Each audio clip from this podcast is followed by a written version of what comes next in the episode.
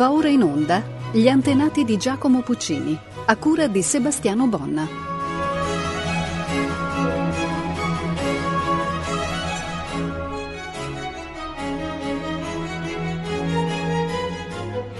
Cari ascoltatori di Rete Toscana Classica, ben ritrovati per questo nostro ciclo dedicato agli antenati, agli sconosciuti antenati di Giacomo Puccini.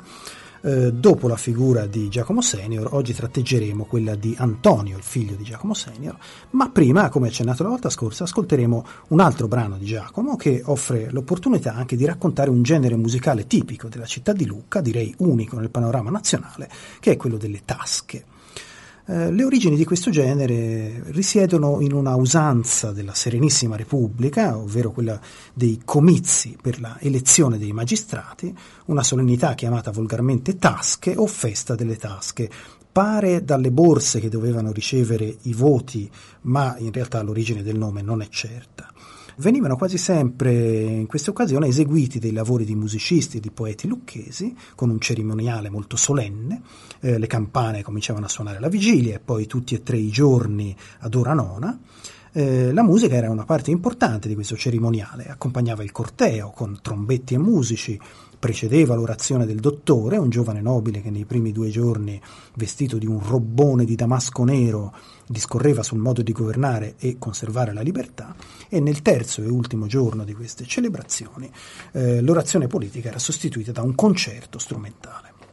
Inizialmente verso il 1430 le composizioni musicali erano dei concerti e delle canzonette, poi con lo sviluppo della musica teatrale diventarono vere e proprie azioni drammatiche a più voci, coro e orchestra, in realtà erano solamente cantate senza realizzazione scenica, i compositori scelti erano quasi sempre lucchesi e gli esecutori erano quelli della Cappella Palatina o della Signoria.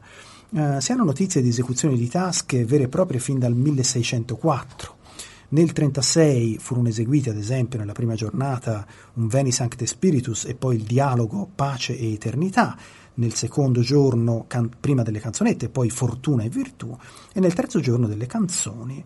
E eh, la musica della seconda e della terza giornata era del celebre compositore lucchese Valerio Guami. In un manoscritto di conti e memorie che si intitola Musiche, paghe del principe ed altro, redatto alla fine del Settecento dal sacerdote Giovanni Domenico Baldotti, contrabbassista e maestro di musica, si leggono varie notizie interessanti. Baldotti eh, lasciò anche le memorie relative ai teatri di Lucca, rivedute e aggiornate da Domenico Cerù, eh, altro noto studioso delle tradizioni musicali lucchesi. Nelle tasche del 1777, per esempio, la prima giornata fu affidata a Antonio Puccini, così come due anni dopo per il Giulio Cesare nella Bretagna, eccetera. Baldotti descrive spesso la disposizione dell'orchestra, otto violini di fila, con il primo nel mezzo, eh, con il cembalo per accompagnamento di arie e concerti di virtuosi, e vari strumenti a fiato come eh, corni, oboi e a volte un flauto traversiere. I libretti venivano stampati con grande cura, erano impreziositi anche da delle incisioni, eh, vi compare il nome del librettista ma non quello del compositore. A volte contenevano delle indicazioni sceniche, eh, l'elogio della libertà e dei suoi eroi era l'argomento pressoché obbligato di queste cantate, orgogliosamente repubblicane potremmo dire, eh, Libertas si leggeva nello stemma stampato for- eh, nel frontespizio, la trama di solito era tratta dalla storia classica, principalmente da quella romana. I libretti delle tre giornate eh, inizialmente erano di argomento diverso, ma dal 1687 in poi cominciarono a essere parti di un unico dramma, rappresentato come prima in tre giornate, ognuna affidata a un compositore diverso, quindi scritte a più mani. Nel 1685 il Senato decretò che la spesa per le tasche non superasse la somma di 500 scudi la funzione si faceva prima ogni due anni, poi ogni tre, poi ogni 30 mesi eh, e dal 1775 di nuovo ogni due anni, a seconda appunto del mm, periodo che intercorreva fra un'elezione e l'altra. Eh, con la caduta della Repubblica nel 1799 queste musiche furono avvolte nell'oblio Giacomo Puccini senior aveva scritto moltissime tasche, eh, fra le altre citiamo il Lucio Giunio Bruto, il Solone, l'esilio di Marco Tullio Cicerone, Roma liberata dalla signoria dei re, l'Arminio, Roma liberata dalla congiura di Catilina. Noi ascolteremo la prima parte di una giornata della tasca del 1765 intitolata eh, La Confederazione dei Sabini con Roma. La struttura, come sentirete, è tipica della cantata, con una sinfonia introduttiva e una serie di recitativi di arie, con l'aggiunta di, arc- di alcuni cori. L'orchestra è formata da archi e basso continuo, con l'aggiunta di fiati. Tuttavia è notevole la grande varietà di stili vocali e soprattutto la cura dei recitativi. Eh, ricordate l'uggia nei confronti dei castrati che non curavano l'espressività nei recitativi di cui parlavamo nella scorsa trasmissione? Ecco, Puccini evidentemente era consapevole di dover trasmettere in modo adeguato non soltanto un testo, ma dei contenuti politici e civili molto sentiti dalla gente lucchese. L'argomento, il celebre episodio del ratto delle Sabine, è tratto da Tito Livio. Eh, Romolo, dopo aver fondato Roma, si rivolge alle popolazioni vicine per stringere alleanze e ottenere delle donne con cui popolare la nuova città e al rifiuto dei vicini risponde con l'astuzia, organizza un grande spettacolo per attirare gli abitanti della regione e rapirne le donne. I popoli vicini combattono allora contro Roma per riprendere le proprie donne, ma vengono sconfitti. I Sabini, invece, guidati da Tito Tazio, agiscono con astuzia. Eh, Tazio non fa trapelare la sua volontà di guerra, ma nel frattempo, nel frattempo, corrompe una vergine vestale, Tarpeia, figlia del comandante della Rocca Spurio Tarpeio, e quindi riesce a conquistare il Campidoglio. Alla fine una battaglia fra i romani e i sabini viene fermata dalle stesse donne rapite che intervengono, pregando le parti di non versare il sangue dei parenti e dei propri figli, nonni e zii sabini e padri romani. E eh, così nasce un'alleanza e i Sabini si stabiliscono sul Coro del Quirinale, quindi Roma per un certo periodo ha due re, Romolo sul Campidoglio e Tito Tazio sul Quirinale. L'azione della prima parte della tasca che ascolteremo si svolge ai piedi della rupe, che poi sarà eh, detta Tarpea. Il personaggio di Ersilia, figlia di Tito Tazio e moglie di Romolo, in Ah no, t'inganni, ha un bel recitativo ricco di patetismi e una bella aria, O Dei se inutil pianto, con, caratterizzata dalle terzine dei violini. Eh, poi, dopo un dialogo con Romolo, c'è un'altra aria guerresca, Voc di nuovo accendasi, con l'ira del personaggio resa da ampi intervalli della melodia. Una bella e maestosa aria ternaria, sempre di Romolo, eh, nasce da ignobil fonte eh, esprime la credenza nella futura la grandezza di Roma, c'è un paragone fra la quercia e il fiume che nascono da ignobil fonte e picciolseme e Roma. L'idea di maestosità in quest'area è data dalle note lunghe del canto contrapposte ai sedicesimi dei violini. Eh, l'esecuzione è eh, di Maria Billeri nella parte di Romolo, Susanna Rigacci e Ersilia, Ezio di Cesare e Tito Tazio e la parte di Curzio di Talassio è sostenuta da Gabriele Viviani. La polifonica lucchese e l'orchestra da camera Luigi Boccherini sono diretti da Herbert Hunt.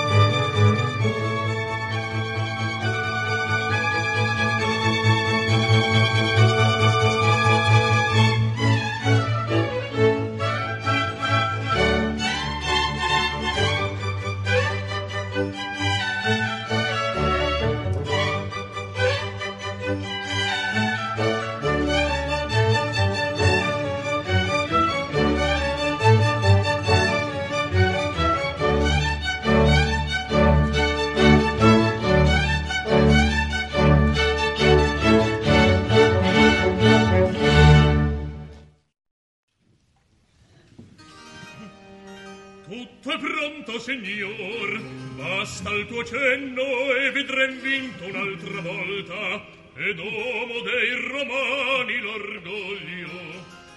A troppo vanto questo valor sabino innalzi o duce, non fu mai la frode parto d'animo grande, un vile inganno esser non può di ricevuti oltraggi, onorata vendetta, Tradimento dei Sabini la gloria, troppo curzio avvilisce, e un traditore debbe arrossire ancor della vittoria.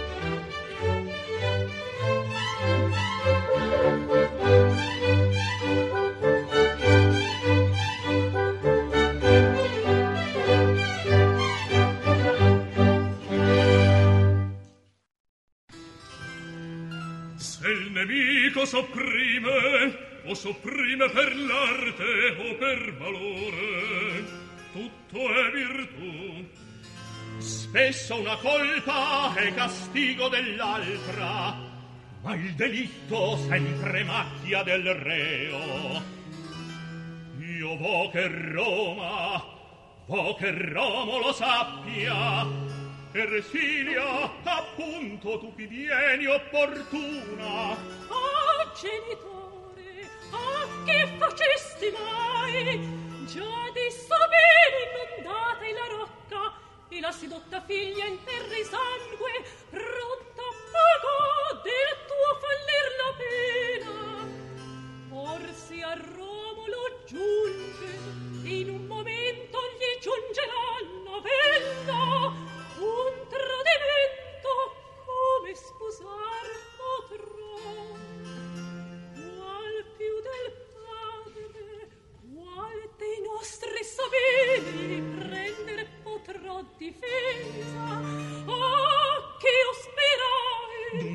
senza ascoltarmi già reo mi credi?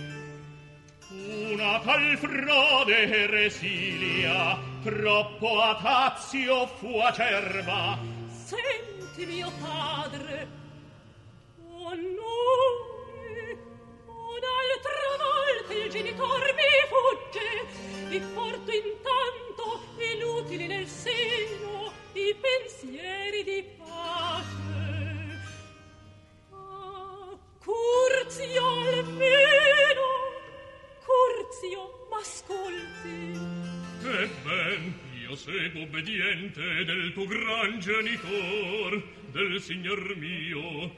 i passi ed i consigli. Ersilia,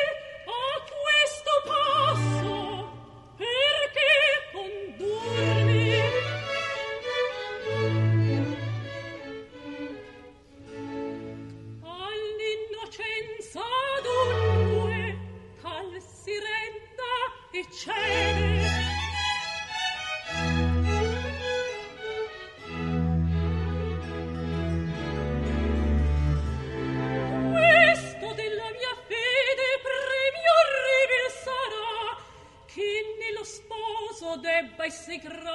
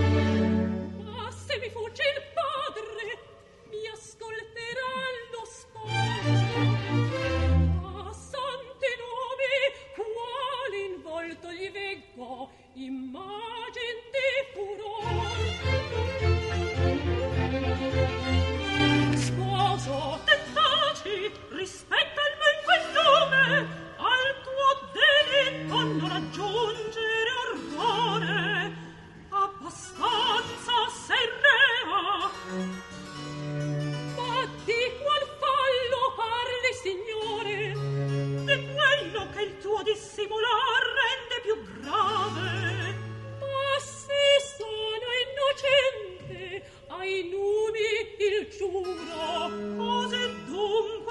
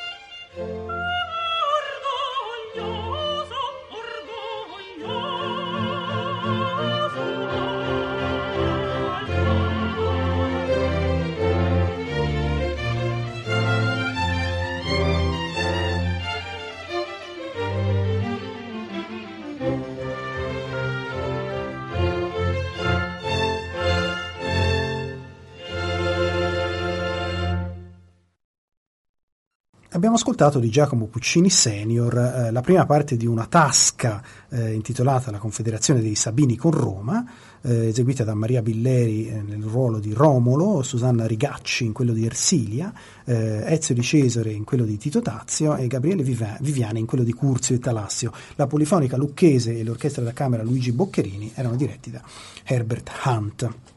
E veniamo alla figura di Antonio Puccini, il figlio di Giacomo Senior, eh, Antonio Benedetto Maria, questo è il suo nome di battesimo completo. Eh, Antonio nasce a Lucca, nella parrocchia di San Piermaggiore, il 30 luglio del 1747, da Giacomo e da Angela Piccinini. I primi rudimenti musicali li apprende dal padre e poi studia con l'abate Lucchesi e quindi viene avviato a proseguire gli studi a Bologna. Anche Giacomo aveva studiato a Bologna con Giuseppe Maria Carretti e è proprio il Carretti a prendersi l'incarico dell'educazione musicale del figlio Antonio, oltre all'abate Domenico Zanardi. Probabilmente Antonio resta a studiare a Bologna fra il 1767 e il 70 e eh, usufruisce fra l'altro di un contributo di 200 scudi che gli viene concesso in prestito dal Consiglio della Repubblica Lucchese. C'è un documento mh, importante conservato nella biblioteca del Conservatorio di Bologna, eh, cui accennavamo la volta scorsa, che è l'epistolario fra Giacomo Senior e Padre Martini, all'epoca il più celebre didatta d'Europa. Giacomo Senior fu eh, in rapporto epistolare con Padre Martini per tutta la vita e un capitolo importante di questo epistolario riguarda la vicenda appunto di suo figlio Antonio. In una lettera eh, datata Lucca 29 settembre 1768, cioè quasi 30 anni dopo i suoi studi bolognesi, Giacomo informa padre Martini che sta recandosi a Bologna suo figlio, all'epoca ventunenne, e naturalmente lo raccomanda alle sue amorevoli cure alla sua bontà e gentilezza.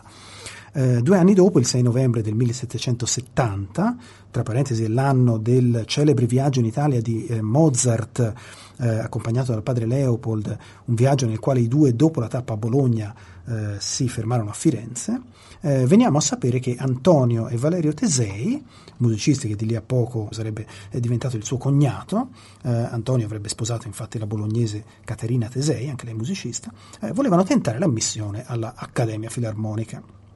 Giacomo ovviamente viene pregato da, da entrambi di eh, essere raccomandati presso Padre Martini che occupava nell'Accademia la carica di definitore perpetuo. Giacomo fra, fra, l'altro informa Padre Martini che Antonio sarebbe rientrato di lì a poco in Lucca e che quindi eh, voleva soltanto diventare membro dell'Accademia per una questione di onore, non di guadagno e lo stesso assicurava per quanto riguarda il Tesei.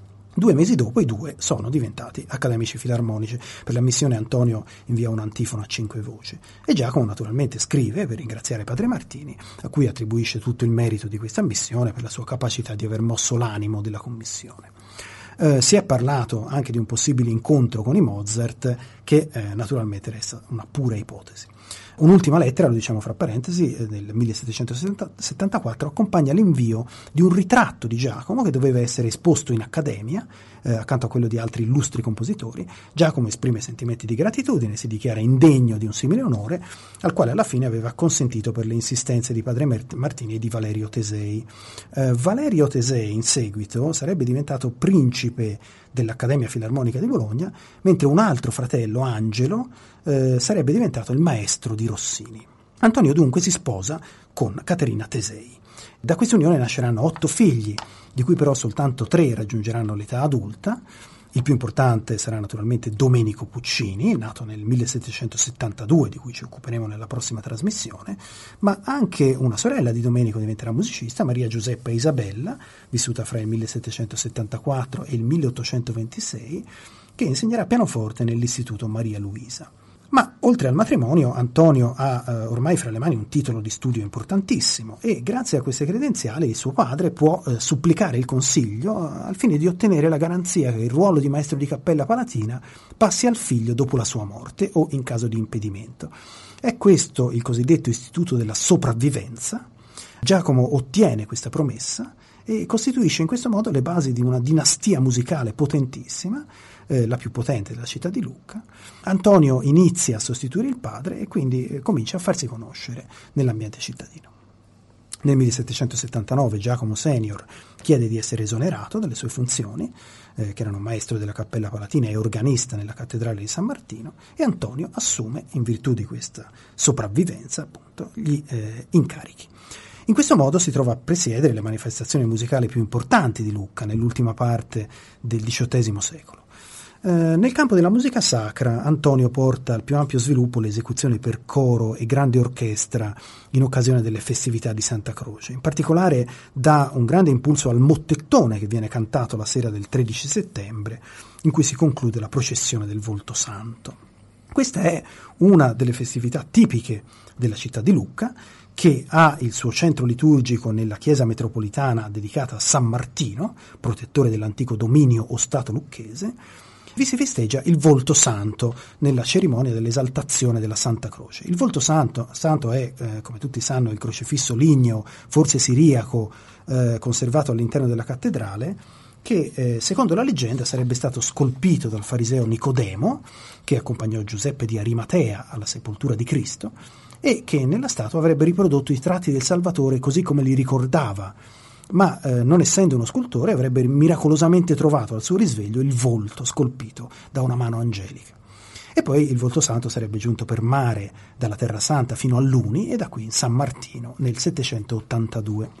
Prima di parlare della musica bisogna avere un'idea del carattere solenne, pomposo, molto pittoresco di questa processione, in corrispondenza con lo spirito teatrale e grandioso del mottettone. Eh, è una consuetudine millenaria. La sera del 13 settembre si svolge una processione che nel Medioevo era conosciuta come Luminara, che eh, dalla Basilica di San Frediano arriva alla cattedrale.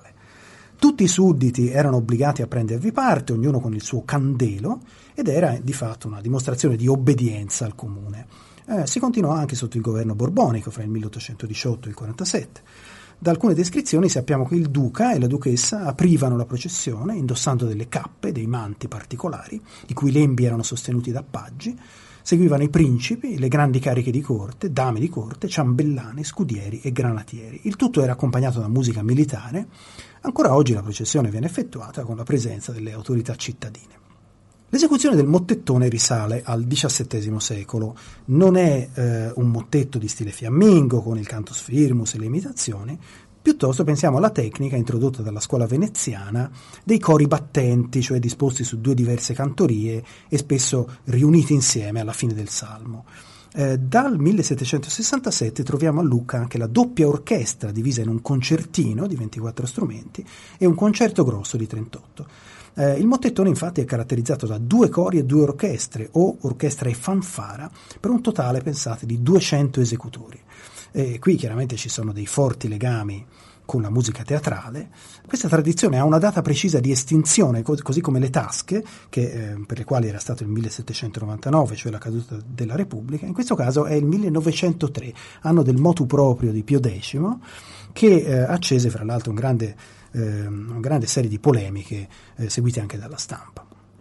Mm, diciamo per inciso che la festa de- della Santa Croce fu importante anche per l'affermazione di un giovane musicista molto ben accolto alla corte di Elisa Baciocchi, e cioè Niccolò Paganini. Abbiamo anche testimonianza dei legami intercorsi fra Paganini e Antonio Puccini, è eh, una risposta del violinista a una richiesta di Antonio in cui Paganini lo informa che sarà felice di suonare al concerto per la Santa Croce per la somma di otto zecchini e aggiunge che avrà il piacere di incontrare Antonio e il signor Giuseppe Romaggi, primo violino della cappella, eh, concittadino amico di Paganini. Non sappiamo esattamente l'anno di questa lettera, forse il 1806. Antonio compone moltissime musiche anche per la confraternita di Santa Cecilia, che il 22 novembre celebrava la festa dell'Alma Compagnia con musiche affidate ai soci, c'era una messa solenne, poi primi e secondi vespri e una messa da requiem per i soci defunti. Eh, per questa occasione composero tutti i Puccini, escluso l'ultimo. È rimasto per molti anni nella memoria dei lucchesi anche il Requiem per, il, per Leopoldo II, eh, eseguito il 28 aprile del 1792. Eh, l'abate Chelini, in un suo Zibaldone, dice eh, Zibaldone che è un importante documento della vita musicale lucchese, dice che eh, si distinse e riscosse applauso la messa da Requiem che composta aveva il signor Antonio Puccini, maestro di cappella della Serenissima Repubblica, che d'un gusto patetico e capriccioso faceva un ottimo effetto. Cominciamo i nostri ascolti. Di Antonio Puccini vi proponiamo un eh, Regina Celi, un mottetto per soli, coro e orchestra dal clima gioioso, da notare a ora pro nobis un cambio di tonalità improvviso e di accompagnamento con l'atmosfera generale che diviene più intima e raccolta. Eh, il soprano è Maria Luigia Borsi, il baritono Maurizio Scarfeo, la cappella Santa Cecilia della Cattedrale di Lucca e l'orchestra Città Lirica sono diretti da Gianfranco Cosmi.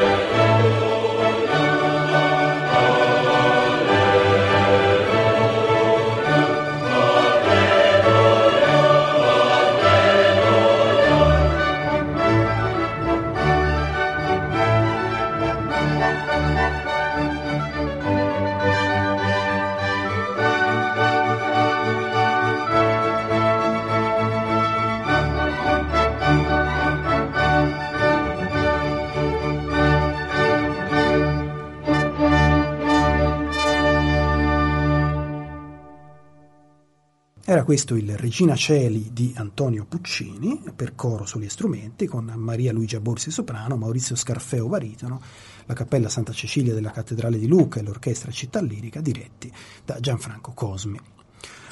Anche Antonio, così come aveva fatto suo padre nei suoi confronti, nel 1804 domanda all'Opera di Santa Croce la garanzia che il figlio Domenico possa occupare il posto di organista in caso di suo impedimento o dopo la sua morte e la domanda viene accettata a quelle condizioni, ma praticamente Domenico comincia subito a sostituire il padre, eh, svolgendo tutto il servizio liturgico in cattedrale secondo le varie necessità. L'anno successivo, però, il 31 luglio del 1805, Felice Baciocchi, marito di Elisa Bonaparte e nuovo governatore di Lucca per volere di Napoleone, decreta la chiusura della Cappella Palatina. Eh, nel 1799 era caduta la Repubblica, questi sono avvenimenti eh, epocali di cui non abbiamo tempo di parlare ora, lo faremo eh, meglio la prossima volta, e Antonio decide di ritirarsi dalla vita pubblica lasciando al figlio Domenico le sue mansioni. E, disgraziatamente però Domenico muore giovane nel 15 e Antonio, anche ormai, se ormai anziano, deve riprendere il posto di organista per mantenere la vedova di Domenico e i piccoli nipoti, fra cui Michele, futuro padre di Giacomo, e quindi deve riprendere anche l'organizzazione delle musiche per la Santa Croce. Nel 18 compila fra l'altro un repertorio dei contenuti della biblioteca di famiglia, da lui, da lui amorevolmente custodita, e muore, Antonio muore 85enne il 18 febbraio del 1832 nella parrocchia di San Paolino. Terminiamo questa trasmissione con un ascolto profano di Antonio Puccini. Eh, in questo campo Antonio ha al suo attivo una vasta produzione per la festa delle tasche nel trentennio fra il 1767 e il 97 eh, in queste tasche rivela uno stile personale, con le sinfonie introduttive spesso in forma sonata, dallo stile classico, e pensate per un'orchestra più estesa rispetto a quella utilizzata dal padre, insomma lo stile stava un po' cambiando. Recitativi eh, accompagnati ed arie, spesso con l'utilizzo di strumenti obbligati, raggiungono una grande varietà di stili e di espressione. Vi proponiamo l'ouverture da una tasca del 1793, Spartaco. È un brano tripartito con la seconda parte in minore. La cappella Santa Cecilia della Cattedrale di Lucca e l'orchestra Città Lirica sono diretti da Gianfranco Cosmi.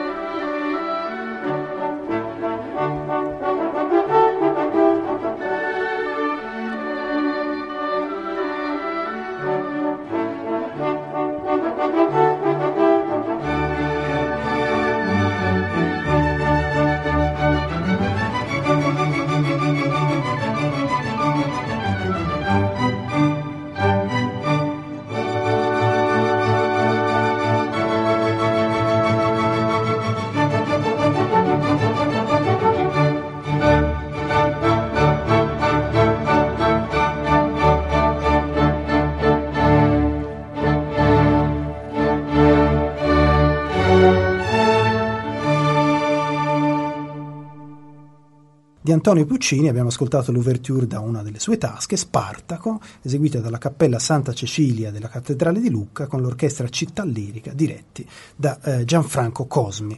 Con questo abbiamo terminato la trasmissione odierna, vi aspetto per la prossima puntata che riguarderà eh, la figura di Domenico Puccini.